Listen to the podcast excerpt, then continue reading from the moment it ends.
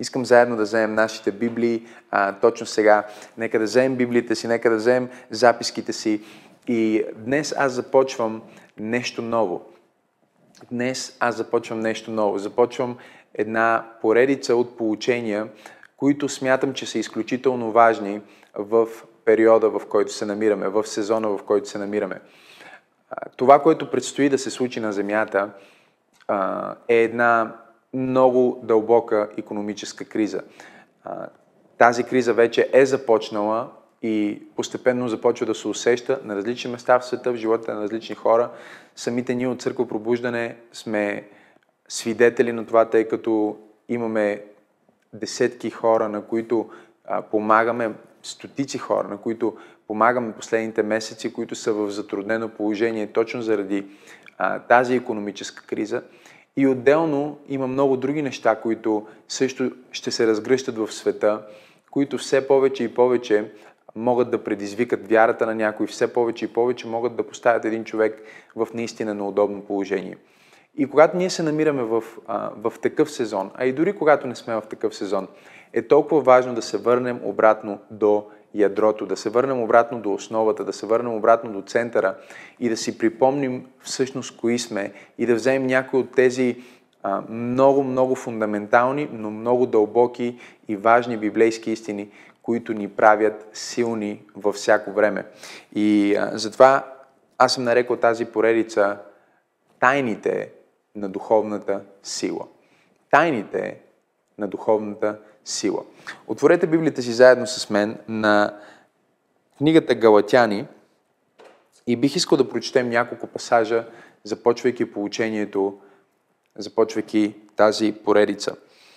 Галатяни 5 глава, 16 и 17 стих, чета от съвременния превод, казва Казвам ви, нека духът ви направлява и тогава няма да следвате желанията на грешната си природа.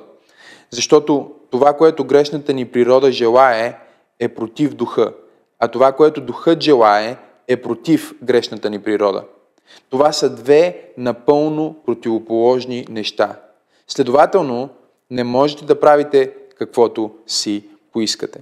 И още един пасаж, който а, отново ни говори в тези линии, намира се в Ефесяни 3 глава, четем от 16 стих надолу и там се казва, апостол Павел се моли за църквата в Ефес и казва, да ви даде според богатството на славата си, забележете, да се утвърдите здраво чрез Неговия дух в вътрешния човек.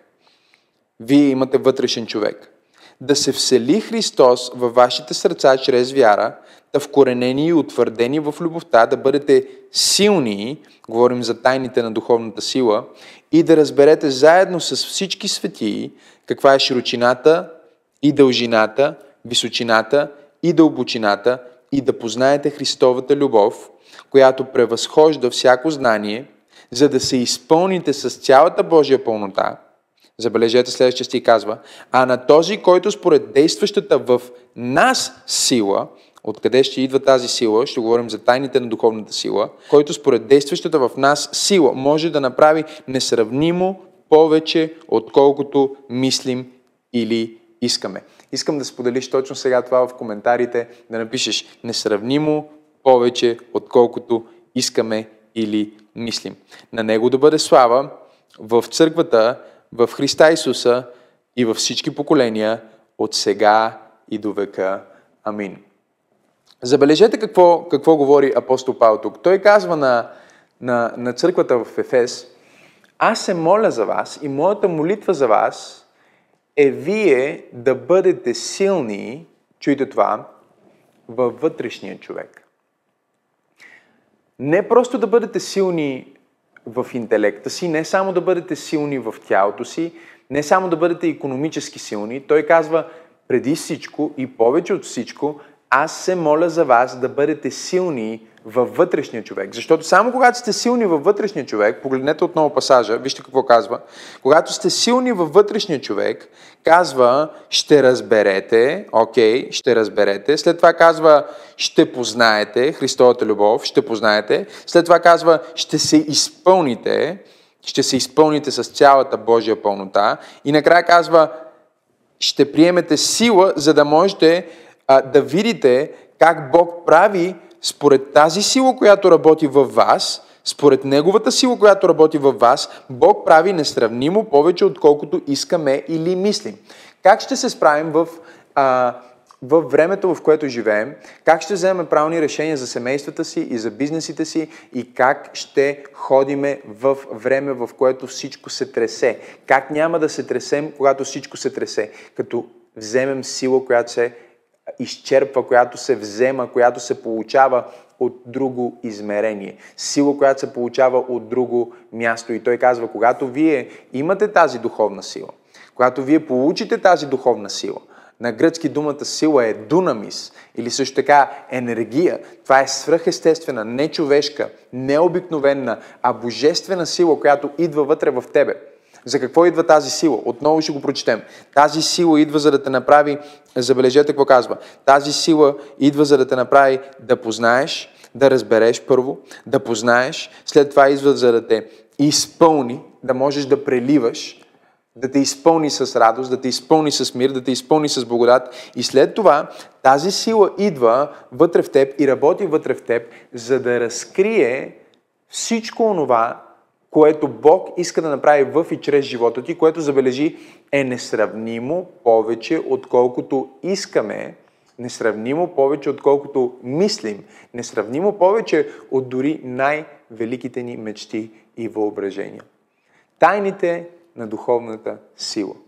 Преди да започнем да говорим за конкретно всяка една от тези тайни, които искам да ви разкрия в, в, в, в, няколко получения, които ще имаме тази неделя и идните недели, бих искал да кажа първо, че трябва да се върнем към основата на това, откъде произхожда духовната сила в нас. Откъде идва духовна енергия в нас. Много е важно да го разбираме, защото като хора ние сме едно от най-софистикираните творения на Бог.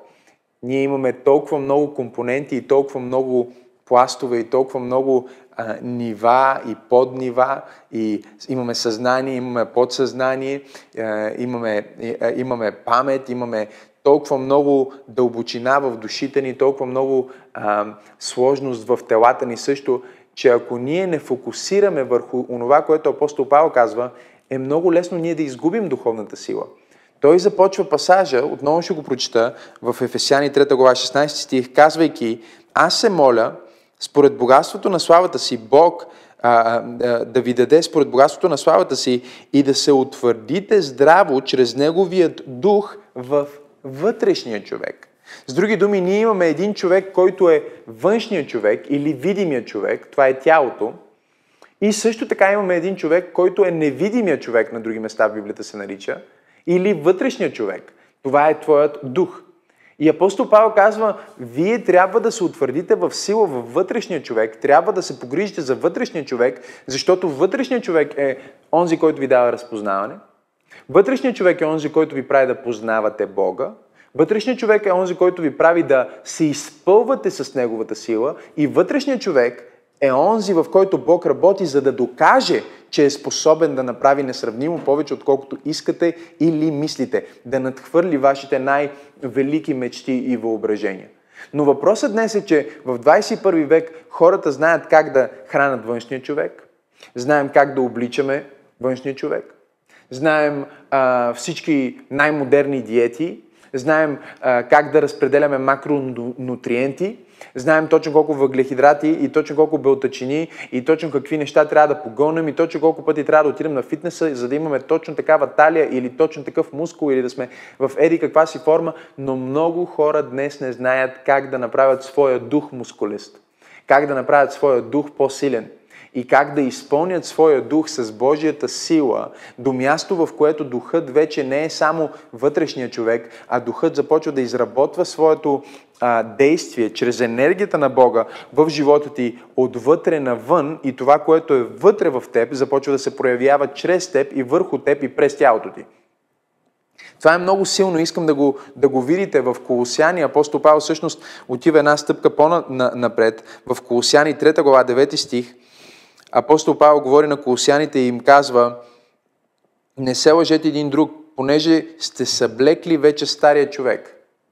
Окей? Okay? Значи има нещо, което сме изоставили. И казва с делата му и сте облекли новия човек, който се подновява за придобиване на знание по образа на този, който го е създал където казва няма нито грък, нито юдейн, нито обрязване, нито необрязване, нито варварин, нито скит, нито роб, нито свободен, но Христос е всичко и във всичко. Апостол Павел казва нещо много силно, искам да го разберете.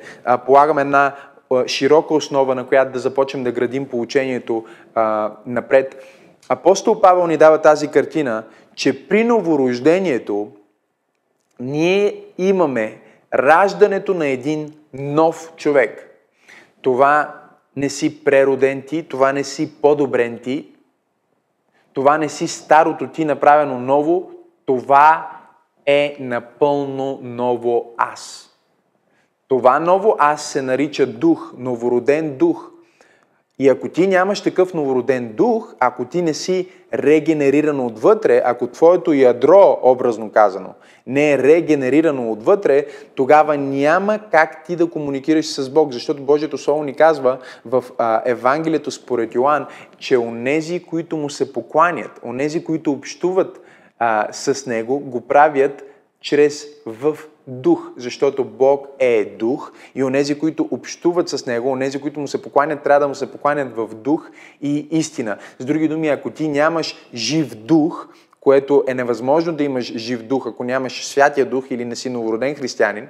Следователно, когато ти приемеш Исус Христос, ти ставаш новороден християнин, ти вече имаш този нов жив дух, или Библията го нарича също вътрешен човек. И сега апостол Павел казва, че в твоето ходене с Бог, ако ти направиш твоя дух достатъчно силен, ти не само ще съблечеш старото аз, което живее в естеството на твоето тяло, както четохме в, а, в първия пасаж а, от Галатяни, твоето тяло, което се противи, естествената ти природа, която се противи на духовното ти естество, ти ще съблечеш старото си аз, което живее в естествената природа и чрез духа ти ще се облечеш в новото ти аз или духовната сила на Бога ще бъде толкова преизобилна в тебе, че ще облече начина по който ходиш, начина по който мислиш, начина по който действаш, до такава степен, че забележете какво ни казва апостол Павел. Той казва, ако вие направите това, нека го прочетем още веднъж, от, от 9 стих, казва, не се лъжете един друг, понеже сте стъблекли вече стария човек с делата му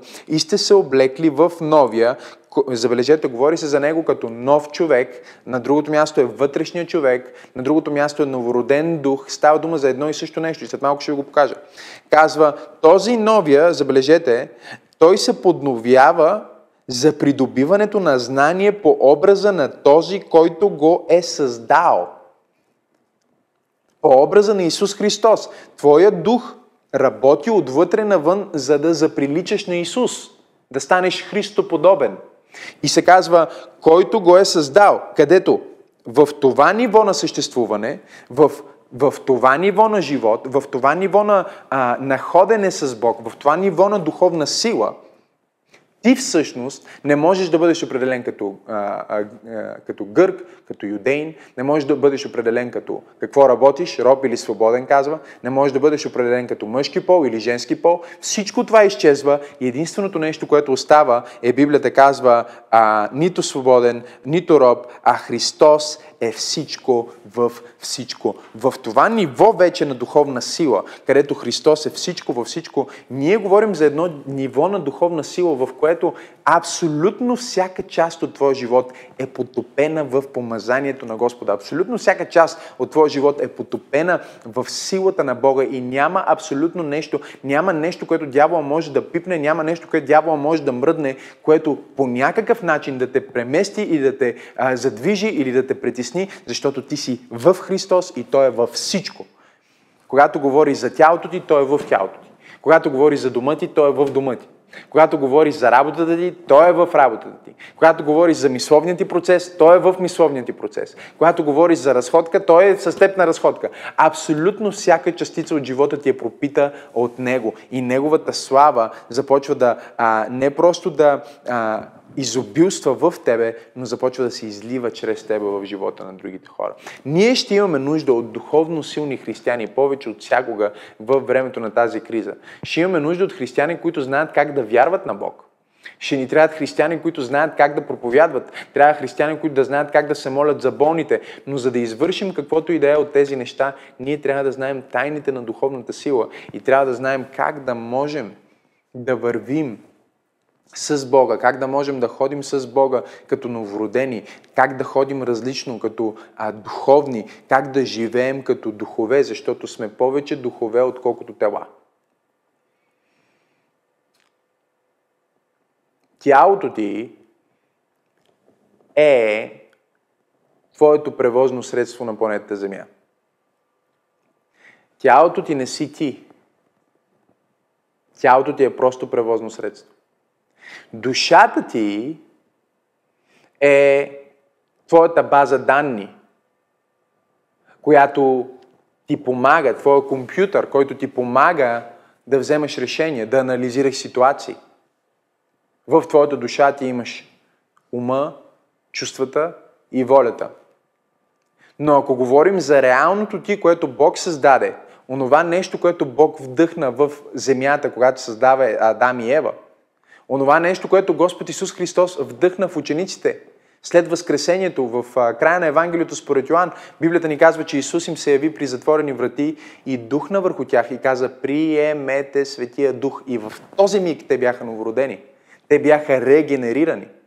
Това нещо си самия ти. Това е семето ти. Това е есенцията ти. Това е божественото в човешкото. Това е онзи компонент от Твореца – който работи в творението, наречено човек, и го прави също да бъде творец с малкота. И този компонент е реален, този компонент е силен, но ако ти не обръщаш внимание на този компонент и ако не знаеш как да храниш този компонент, ако не знаеш как да храниш твоя дух, ако не знаеш как да изпълваш твоя дух, ако не знаеш как да напълниш чашата на твоята духовна сила, ти няма как да продължиш да ходиш с Бог. Има само един начин да ходиш с Бог и това е чрез духа. Библията казва, ходете в духа и няма да вършите желанията на плътта. Толкова много християни днес се опитват да спрат цигарите, опитват се да спрат да лъжат или се борят с някакъв грях или някакъв порок. Всъщност, апела ми днес и получението ми днес е нещото, което ще те освободи. Ти не се освобождаваш, мъчейки се да спреш. Ти се освобождаваш, започвайки да ходиш в духа. Наличието на духа е онова, което ще премахне желанията на плътта. Наличието на духа е онова, което ще премахне пороците. Вярваш ли, че има такова изобилно присъствие на Светия Дух, което е по-добро от наркотик? Вярваш ли, че има такова присъствие на Светия Дух, което те прави да нямаш нужда от нищо, нямаш нужда от храна, нямаш нужда от вода, нямаш нужда от жена, нямаш нужда от облекло, нямаш нужда... Не можеш да се сетиш и не можеш да поискаш нещо, когато Неговата слава изпълни твоя живот. Всичко, за което можеш да мислиш, е Неговото присъствие. И днес аз искам да те науча как да ходиш в Неговата сила, защото мистерията на Неговата сила е следната. Че онези, които желаят Неговата сила повече от всичко, получават всичко, дори онова, което не желаят – заедно с Неговата сила. И това е много силна концепция. Ако някой преследва каквото и да е нещо материално, Библията ни казва, не си слага очите на богатството и не дей да се стремиш да забогатееш в книгата Притчи. Защото онзи, който си слага очите върху богатството, богатството си прави криле като на орел и излита от него и никога не може да го лови. И същевременно аз съм виждал пъти след пъти след пъти, дори в собствения ми живот, хора, които не искат абсолютно нищо от тази земя, освен да ходят с Бог. И в това ходене с Бог и този подарък на Исус Христос, те получават абсолютно всичко, от което се нуждаят и повече. И колкото повече ти казваш, не държа на това, Бог казва, значи мога да ти дам повече от това. Колкото повече ти казваш, аз искам да съм по-духовен, отколкото всичко друго, толкова повече Бог ти дава всичко друго заедно с твоята духовност. И разбира се, знам, че има някой, който ще попита къде е това в Божието Слово и го има на много места, но нека да ви покажа един стих, който обичам толкова много в книгата Римляни. И това не е, не е част от получението, но просто искам да ви го, да ви го а, да ви го покажа. 8 глава, 31 стих на Римляни ни казва и тъй какво да кажем за това? Ако Бог е от към нас, кой ще бъде против нас? И след това казва, онзи, който не пожали своя син, но го предаде за всички нас, как няма да ни подари заедно с него и всичко? О, халелуя! Бог поглежда от небето и той казва, искаш ли да приемеш моя син? Искаш ли да приемеш моя дух? И ти казваш, да, Господи, искам. И той казва, с него можеш да имаш всичко. Забележете, без него нямаш нищо. С него имаш всичко. Ако имаш всичко, но нямаш него, всъщност нямаш нищо. И ако нямаш нищо, но имаш него, всъщност имаш всичко. Ще го повторя. Ако имаш всичко на тази земя, но нямаш него, всъщност нямаш абсолютно нищо. И ако нямаш абсолютно нищо, но имаш него, всъщност ти имаш абсолютно всичко. И тук е момента за нас да влезнем в Божието Слово, в а, Солунци, първо Солунци, пета глава. И знам, че днес има малко повече стихове, но както казах, искам да положим една широка основа за тайните на Неговата сила и след това да започнем да отключваме а, по една, две, три тайни в получение и в рамките на три получения да вземеме достатъчно, за да ти да придобиеш представа за това как да чуваш гласа на Святия Дух, да придобиеш представа за това как да подсилиш твоя дух, да придобиеш представа за това какво правиш, когато духът ти го усещаш, че е слаб. Защото ако ти си бил християнин за достатъчно дълго време, ти си усещал в определени дни как нямаш сила да се молиш. Усещал си в определени дни как не ти се чете Библията. Или в определени моменти си, си казвал, добре, как така не можех да усетя? Господ не беше ли с мене? Защо не усетих, че този човек ме лъже? Или защо не усетих, че тази ситуация ще се развие по този начин? Как така е възможно да не бъда духовно буден? И това не означава, че ти не си новороден, а просто означава, че може би си пренебрегнал Светия Дух може би си оскърбил Светия Дух или чуй, може би си угасил Светия Дух. И Господ ме изпраща днес да получавам това слово за тебе, за да можеш да поканиш обратно Светия Дух, за да можеш да поискаш прошка от Светия Дух и за да можеш да разпалиш Светия Дух вътре в тебе и да влезнеш в измерение на духовна сила, в което никога до сега през живота си не си бил. Моята молитва за това получение е след края на това получение ти да отключиш някой, да вземеш някой от тези тайни на духовната сила и да станеш по-духовно силен от всякога. О, аз вярвам, че ще има хора след това получение, които ще чуват гласа на Святия Дух по-добре от всякога, хора, които ще виждат видена, видения, хора, които ще сънуват сънища, хора, които ще преживяват свръхестествени насоки водителство за правилните решения, ще има лидери, които се родят в това получение, ще има а, служители, които се родят в това получение, защото ключа на абсолютно всичко е Светия Дух. Светия Дух е личността на Бог, който е не само с нас, а е в нас и Той работи в нас с този вътрешен човек. Кой е този вътрешен човек? Това е Твоя дух. Светия дух работи с Твоя дух, за да те направи един дух с Него. И този нов дух, който се сформира от вашето обединяване и единство, всъщност е самия Христос. Изумително. Нека да ти го покажа в Божието Слово. Солнци, 5 глава. Първо Солнци, 5 глава. И четем 23 стих.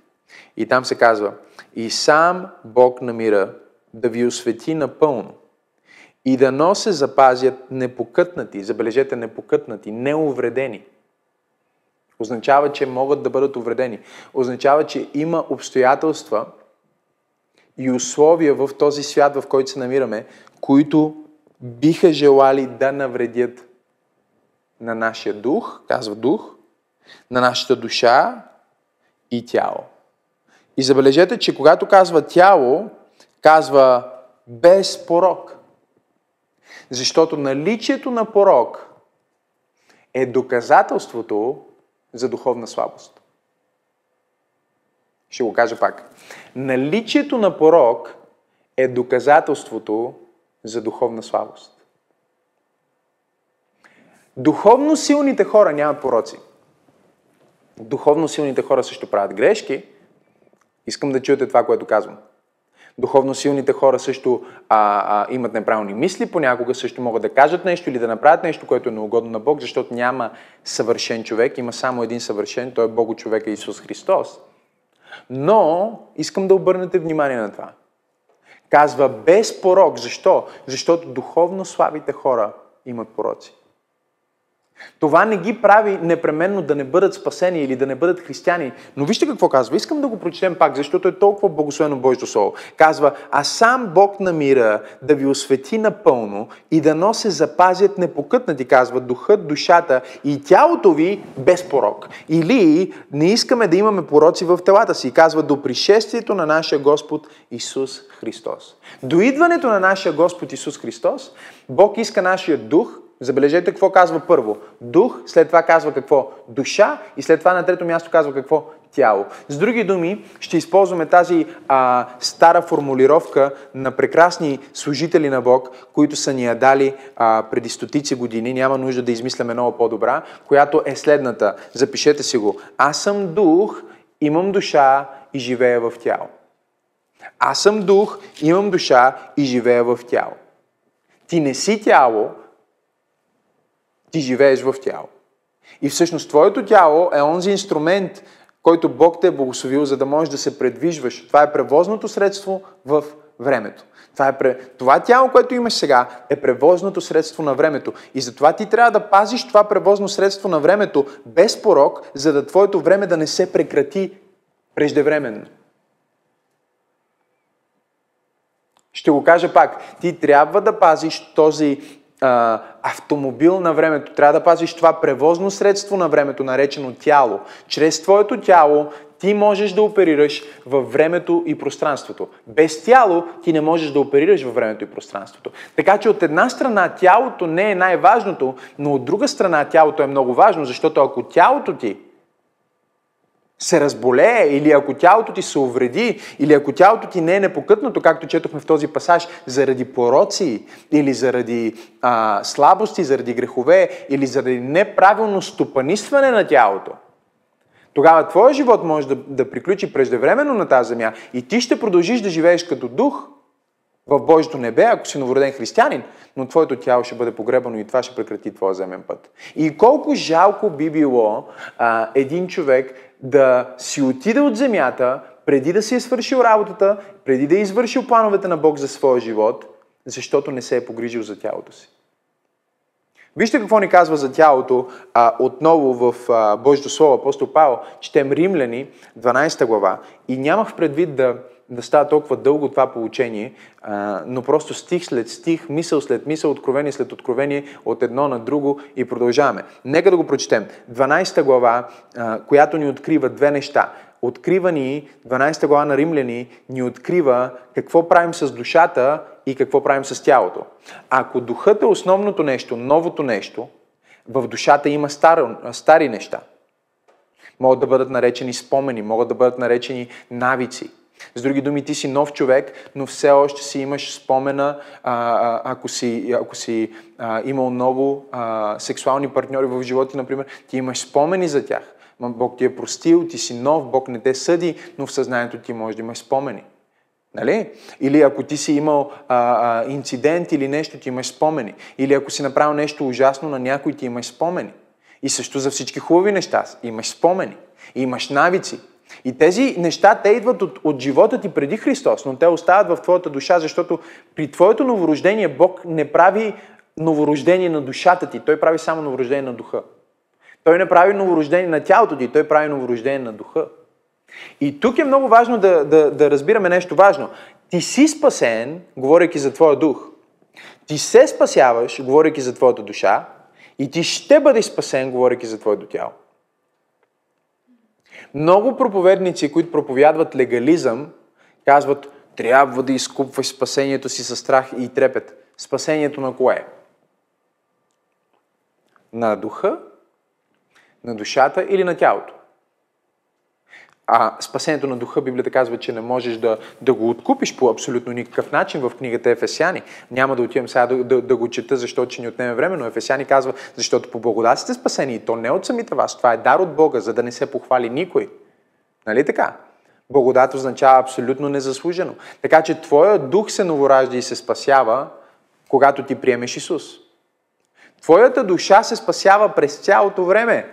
И затова Библията казва, да откупваме или да изработваме спасението си с страх и трепет. Не става дума за нашето спасение под формата на новорождение и това дали ще бъдем на небето, а става дума за спасяването на нашата душа всеки ден. Мислите, които имаме да бъдат спасени. Навиците, които имаме да бъдат да, изкупени.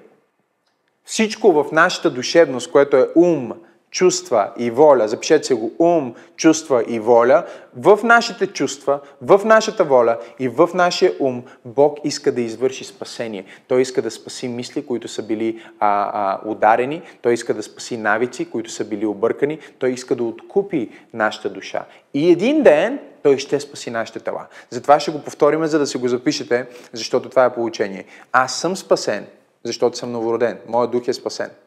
Номер две. Аз се спасявам, трансформирайки душата си чрез Божието Слово.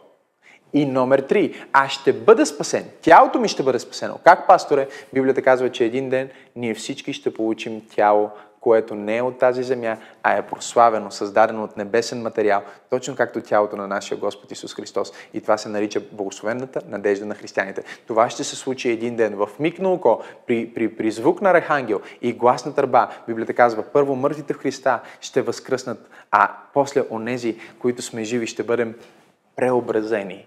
Халелуя! Ще бъдем преоблечени ще бъдем преоблечени в живот. Библията казва, живота ще погълне смъртта. Точно както нашия Господ Исус направи. Но нека да го видим много ясно в Римляни 12 глава и четем от първи стих. И там се казва И тъй, моля ви, братя, поради Божиите милости, да представите телата си за жертва жива, свята и благоугодна, което е вашето духовно служение. Ако ти беше тяло, искам да чуеш това, ако ти беше тяло, нямаше как Бог да каже, представи тялото си.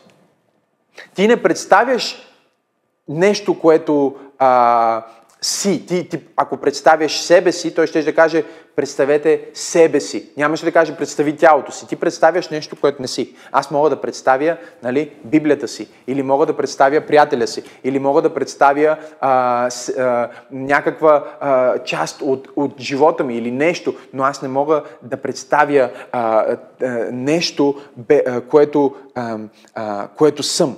Тогава бихме използвали друг термин на български, бихме казали представям себе си. Той би казал представете себе си. Но той казва не, представете телата си. Той говори за тялото ти като нещо, което ти имаш, а не нещо, което си. Много е важно. Тялото е нещо, което имаш, а не нещо, което си. Затова расизма е най-глупавото нещо на света. И затова национализма също има ниво, на което е абсолютна глупост. Защото ти не си тяло.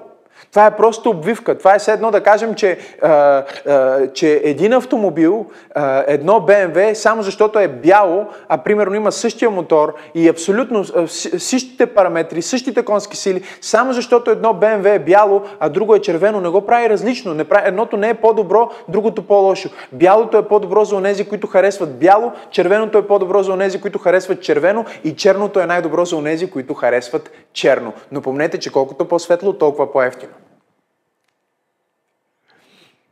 Шегувам се, разбира се, но тук ако имаше хора сега, ако имаше а, много хора в залата, ще всички да се смеят, но няма кой да се смее. Така че а, е важно да кажа, че се шегувам, за да някой да не ме извади от контекст. Но е много важно да разбираме това.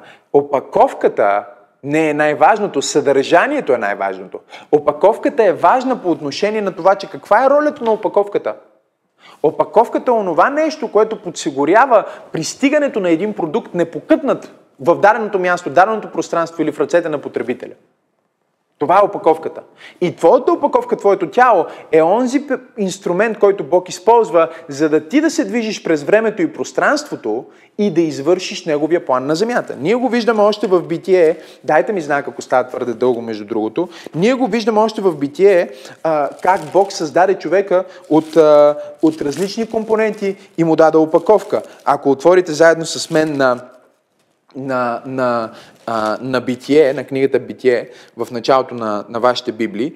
А, може да я погледнете в, а, 26 стих на, на първа глава, оригиналния план, там Бог казва, и Бог каза да създадем човек по нашия образ и по нашата прилика и нека владеят над морските риби, над небесните птици, над добитъка, над цялата земя и над всяко влечуго по земята. И Бог сътвори човека по своя образ, по Божия образ го сътвори, а, мъжки и женски пол ги сътвори и Бог ги благослови и каза, подете се и размножавайте се и им даде културалния а, мандат. И ако ние погледнем подробния разказ на, на, на сътворението, в следващата глава, в 7 стих казва И Господ Бог образува човека от пръста и земята. И тук, тук, тук това е много важно. Всъщност, Бог образува човека от пръста на земята или земния компонент, за да може това творение, наречено в последствие земя или кал, човек, за да може това творение да оперира в това пространство, трябва да има дреха, костюм, облекло, ако щеш, което да му позволява да оперира в това пространство. Нека, нека да дам един пример. Ако, ако, ще, ако ще хориме на Луната, имаме нужда от определена е, екипировка, за да функционираме на Луната. Нали така? Защото на Луната атмосферата е различна. Гравитацията работи по различен начин. Всичко е различно. И ако ние нямаме специален лунен костюм, така да го наречем, знам, че със сигурност това не е термина на НАСА, но ако нямаме един специален скафандър, ако нямаме а, специалната технология, която да облечем, за да оперираме в това пространство, ние умираме в това пространство или в най-добрия случай не можем да оперираме, а можем само да съществуваме. Но тъй като първия, първия запис на сътворяването на човека ни разкрива целта, която е да владее над всичко, което Бог създаде на земята, след това втория запис на сътворението на човека ни разкрива точно как Бог го създаде, за да може да има допир до лъва и да има допир до плодовете и да има допир до земята и да има допир до небесните птици и да има допир до водата. И Бог създаде а, тялото на човека от същата материя, от която създаде материалния свят, за да може човека да оперира в тази материя. Но забележете, че докато беше само материя, искам да видите това, докато беше само материя, човека беше мъртъв. Докато беше само материя, беше просто една форма, една скулптура, ако щеш, направена от пръст, направена от као, която между другото ни разкрива първия запис в Битие първа глава, бе направена по образа на Исус. Така че ние имаме сега една буца кал, която е оформена, лицето е като на Исус. Разбира се, тогава той не се е наричал Исус, а се е наричал а, Словото или Син. Защото името на Исус го получава в, в последствие, когато се въплощава, но така или иначе той винаги е бил и винаги ще бъде Бог Син. Той не е Бог Син, защото е роден или сътворен, той е Бог Син, защото това е неговата роля в вечната любов на Троицата. И сега Адам от земята в кълта Бог оформя един такъв образ на сина, но този образ не е жив, а е напълно мъртъв. Това е просто прах, просто пръст, просто кал. И Библията тогава ни казва, в седми стих казва, и вдъхна в ноздрите му дъха на живота и човека стана живо същество. Халелуя на Бога онова, което всъщност е живота, е духа. Затова Господ Исус казва, плътта не ползва за нищо, но духът дава живот в Евангелието според Йоан. Вземам толкова много време, за да положа основа и ти да разбереш, че ти си дух. Точно сега искам да го напишеш в коментарите, искам да го споделиш на стената си като статус, искам да вземеш това послание и да го споделиш и да напишеш Аз съм дух, имам душа и живея в тяло. Аз съм дух, имам душа и живея в тяло. И разбира се, ние говорим за тайните на духовната сила. Как да направя този дух силен? Как да не, не съм само силен в обвивката си, как да не съм само силен в белтъка, но да бъда силен в ядрото, в жълтъка. Окей? Okay? Един несъвършен пример. Как да бъда силен отвътре навън, а не отвън навътре? Защото колкото повече ние наближаваме последното време, колкото повече ние наближаваме пълното разкриване на Апокалипсис, толкова повече нашата сила трябва да идва отвътре. Ще има обстоятелства в економиката, ще има обстоятелства в, в, в метеорологията, ще има обстоятелства в, а, в, в, в, културата, ще има обстоятелства в това какво е модерно и всички тези обстоятелства ще бъдат по такъв начин оркестрирани от духа на света и духа на времето, че да бъдат враждебни на онези, които са нови отвътре. Разбирате ли какво искам да кажа? Искам да кажа, че мъртвите ще се борят срещу живите – Смъртта ще се бори за последен път в последното време срещу живота. И затова е толкова важно живота да не бъде само в твоята сърцевина, но да бъде толкова силен, както четохме в Колосяни, че да се облечеш с новия живот. Тоест да мина отвътре, да прелее през душата ти, окей, okay, минава през духа ти, след това минава в мисли, ум, чувства и воля, прелива, прелива, прелива, прелива и дори се проявява чрез тялото. Нека се върнем на Римляни 12 глава, за да прочетем следващия стих, защото единият стих ни говори за тялото, че трябва да го представим а, а, на Господа като жива жертва. Не е мъртва жертва, отбележете това, жива жертва. Значи ти можеш да представиш тялото си като жертва на Бог само докато си жив. Всъщност, това, което апостол Павел се опитва, опитва да комуникира, е, че живота ни е поклонение и духовно служение начина по който се държим, начина по който се обхождаме, начина по който изглеждаме. Или дава слава на Бога, начина по който използваме телата си за агресия, за, за да нараним някой или за да нахраним някой. Всичко това или дава слава на Бога, или хули Бога, както се казва в посланието до коринтияните. Надявам се да не видват много стиховете, записвайте си ги. Казва се, затова използвайте телата си като уръдия на правдата, не като инструмент на нечестието, а като уръдия на правдата. Нека прочетем втори стих. Казва, и не се съобразявайте с този век, но се, или свят, ни казва също, а, но се преобразявайте чрез обновяването на ума си. Къде е ума? В душата. Чрез обновяването на ума си, за да познаете от опит, какво ще се случи, когато четохме в, в, в, в Колосяни, когато ние се облечем с новия човек? Ние ще опитаме. Ние ще познаем от опит. Няма да познаем теоретично, а ще познаем от опит. Ще вкусиме каква е Божията воля, това, което е добро, благоугодно и съвършено. Забележете, започва да ни говори за тялото, принасяме го в жива жертва, начинът по който живеем, и след това ни говори за душата, не се съобразявайте с този век, но се преобразявайте. Тялото ни го разпъваме и служиме на Бог, покорявайки го на Неговия план, душата я обновяваме, познавайки Божието Слово, познавайки Божията воля, мислейки Божиите мисли, а духът какво прави? И ние сме слушали много, а, много послания за това как да обновиш ума си. И всичко това е много важно, защото ако ти не обновяваш ума си, ти не можеш да имаш силен дух. Ти си изгубил, а, ти си изгубил преди да си се качил на ринга. Преди да си започнал, ти вече си се провалил. Така че обновяването на ума наистина е много важно. Но днес ние искаме да говорим за тайните на духовната сила. И понеже времето ми, времето ми почти свършва в това, в това получение, искам да взема само две от тайните. Искам да си ги запишете. Тайните се намират в предишните стихове. Ако се върнем малко по-назад в а, Първо Солнци, 5 глава и видим 16 стих, там казва Винаги се радвайте, непрестанно се молете, за всичко благодарете, защото това е Божията воля за вас в Христа Исуса. Винаги се радвайте, е първото нещо, което ни казва. Сега, радост, искам, искам да разберете това. Радостта е много духовно нещо. Някои мислят, че това да се смееш а, или да си радостен е плъцко, но да си радостен и да се смееш е нещо духовно. И всъщност, Библията ни казва в, в Стария Завет, че радостта в Господа е какво?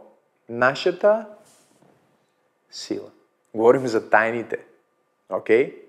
Така че тук ни говори за радостта, но радостта, за да бъде правилно разглеждана от теб и мен като християнин, трябва да знаем, че радостта не се базира на временни обстоятелства, а на вечното откровение, че Бог е в контрол. С други думи, моето знаене, моето вярване, моето изповядване, ако щеш, на това, че каквото и да става около мен, Бог все още е в контрол, ми дава радост. И в този смисъл ти можеш да се радваш и това е да бъде силен в духа, дори когато всичко върви срещу теб или изглежда негативно в естественото. Защото ти не гледаш на обстоятелствата през а, просто твоето тяло, ти гледаш на обстоятелствата през твоя дух. И какво казва твоя дух за всяко обстоятелство? Ето едно нещо, което твоя дух казва за абсолютно всяко обстоятелство. Твоя дух казва, Бог не е изненадан, Бог е в контрол, Бог знаеше за този вирус, Бог знаеше за тази криза, Бог знаеше, че аз ще попадна в това състояние, Бог знаеше, че ще му уволнят или Бог знаеше, Бог знаеше абсолютно всичко това и Той е в абсолютно пълен контрол на моя живот. И какво ми остава, когато аз се сетя, че Той е в пълен контрол, освен да се радвам, освен да се смея, освен да се веселя, освен да си пусна хваление, слава на Бога, освен да а, танцувам с децата ми, освен да се наслада на това, което Бог ми е дал, защото Той е бил той е и той винаги ще бъде в контрол. След това казва, забележете, казва, винаги се радвайте. Номер две, непрестанно се молете. Непрестанно се молете е много силно. И, и, и наскоро получавах за молитва в, в изучаването ни в сряда. В сряда правим Facebook Live библейско изучаване, също сме и в YouTube, така че може да го очаквате. Тази сряда ще продължаваме, но говорих за молитвата, така че няма да вземем много време да говоря за това.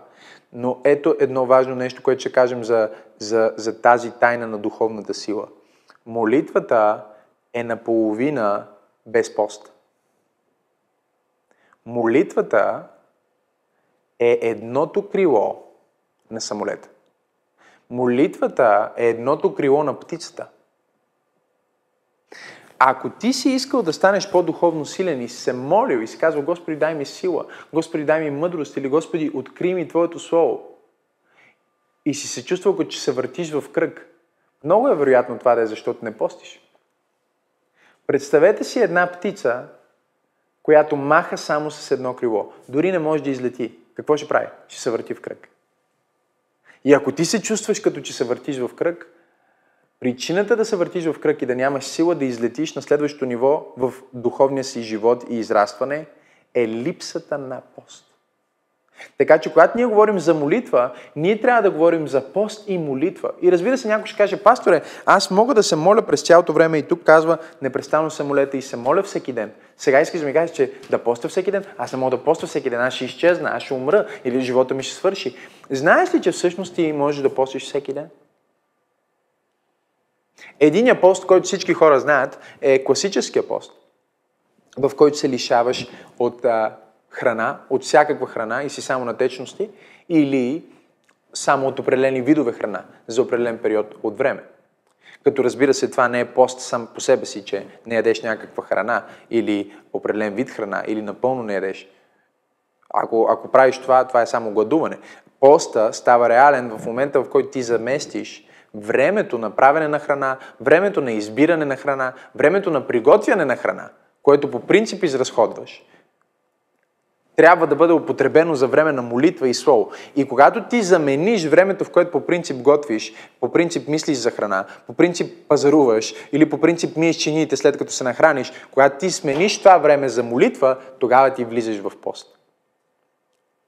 Но другата форма на пост, която малко хора знаят, която аз открих преди години, когато започнах да разкривам силата на поста и си казах, Боже, Постът открива такава духовна сила в живота ти, защото едно от нещата, които поста прави, е, че притъпява физическите ти сетива, но чуй, подсилва духовните ти сетива. Защото точно както ти имаш вкус, мирис, слух, зрение, обонание, обоняние, споменахме го, всички тези осезание, всички тези сетива, ти ги имаш в твоя вътрешен човек. Сетивата, които има твоя външен човек, искам да чуеш това, са същите сетива, които има твоя духовен човек. Но много често ти не можеш да усетиш онова, което духовният ти човек усеща, тъй като сетивата на духовния човек са притъпени чрез плътта. И единственият начин или най-бързият начин плътта да бъде смирена и сетивата на духа да се подсилят, е ти да влезнеш в пост. И този пост е лишение от храна. Но всъщност лишението от храна е есенцията на поста, тъй като храната е онова, което всички искаме и от което всички се нуждаем.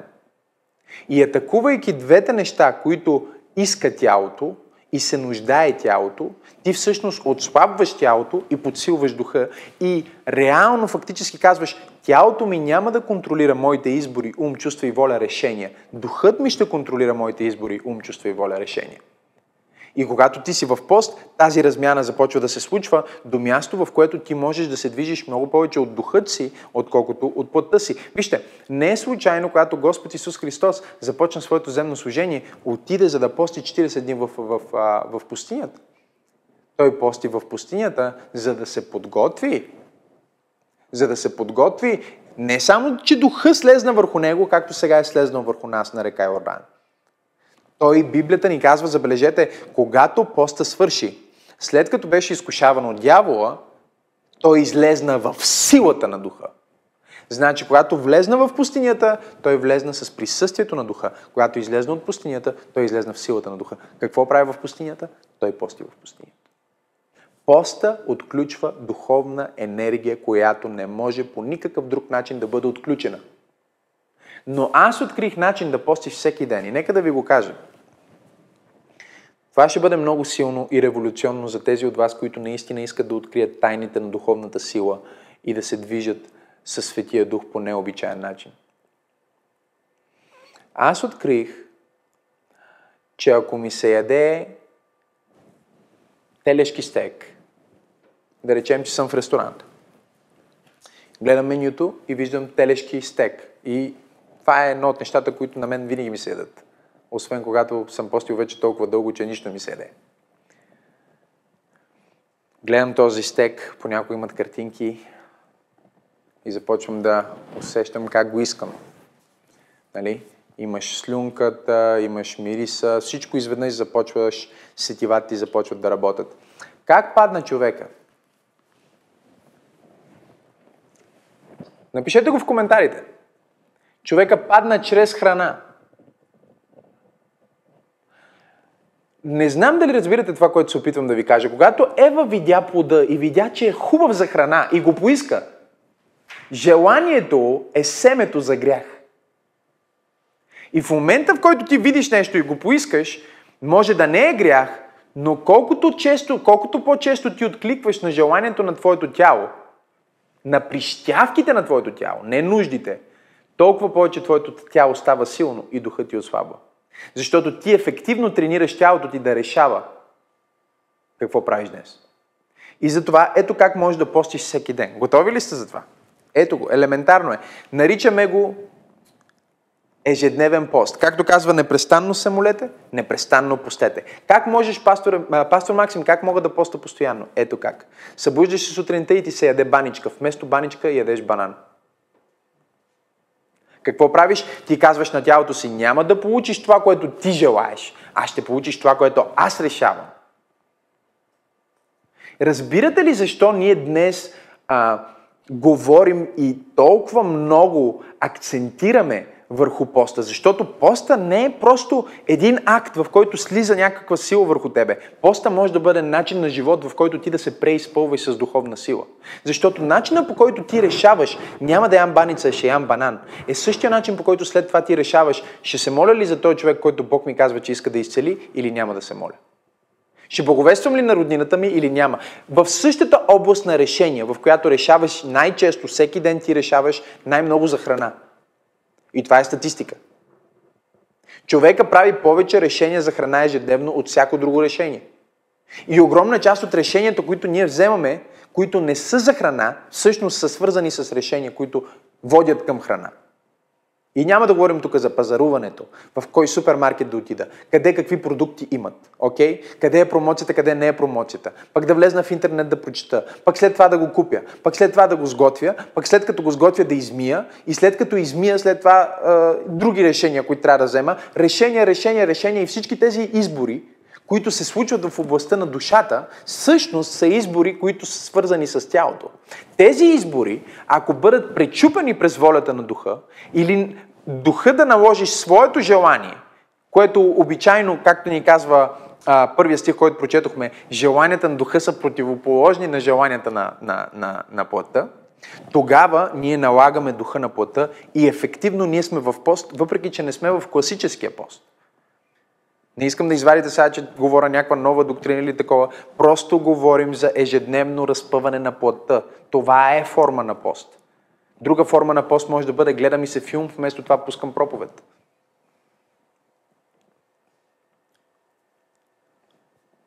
Излизам и се с приятели, вместо да изляза, затварям се в стаята и се моля. И всеки път, когато ти правиш тази обмяна, това, което душата ти или тялото ти иска, за това, което духът ти иска, ти придобиваш изключителна духовна сила, която всички хора, които, вижте, 99,9% от хората на планетата Земя живеят според това, което тялото им диктува. Когато им се пие, пият, когато им се яде, яде, когато му се ходи, туалетната, ходи до туалетната, където му се ходи, каквото му се прави.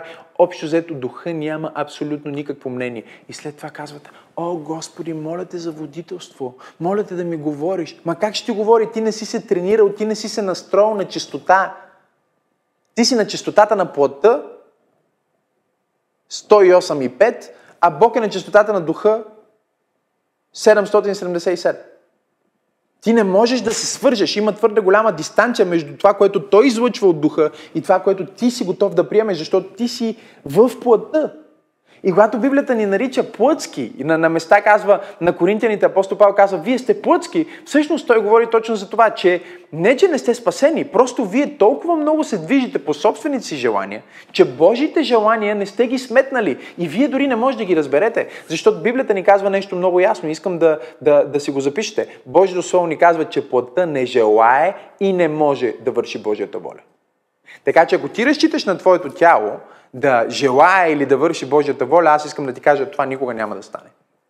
Тялото ти е опоручено чрез естеството на греха, което живее в твоите телесни части. И ако ти не го покориш чрез молитва, ако ти не го покориш чрез пост, няма как духовната сила да протече в духа ти и духът ти да стане доминиращ. Нека да свърша с това. Мога ли да свърша? Надявам се да, да, да, да, да, да не съм прекалил преклено много. След това, следващия стих ни казва и завършвам. За всичко благодарете, защото това е Божията воля. Чуйте, за вас в Христа Исус. Благодарност. Говорим за тайните. Тайните на духовната сила. Това са тайните на Божията сила. Говорим за радост, молитва, пост, благодарност.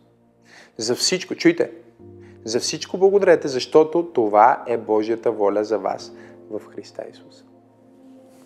За всичко благодарете не означава да си а, да благодариш за злото. Искам да хванете това. За всичко благодарете не означава да кажеш, о Боже, благодаря ти, че тази трагедия се случи. Не, не, не, не. За всичко благодарете означава Боже, благодаря ти за това, че ти можеш да използваш и тази трагедия за мое добро.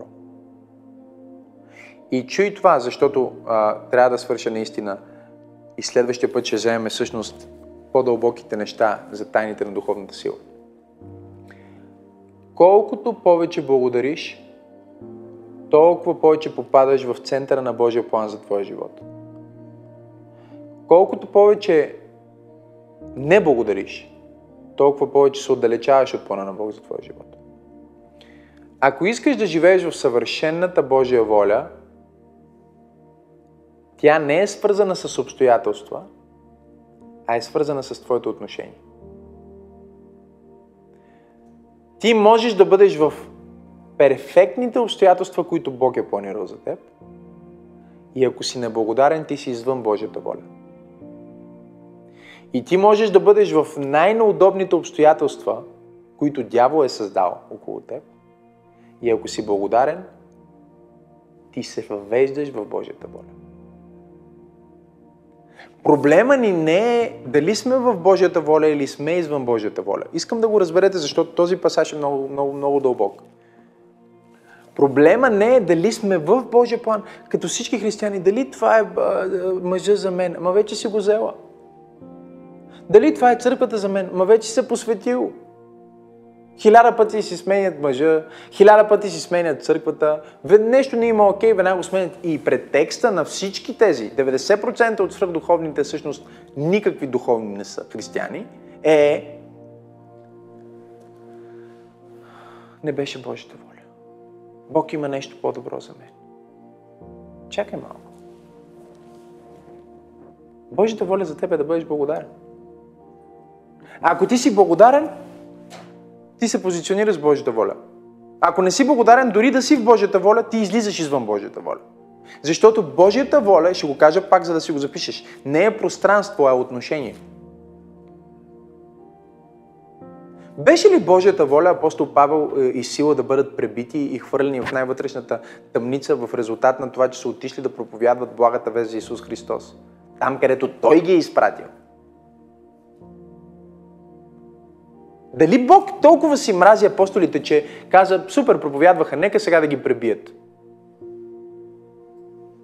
Но бе допуснато от него.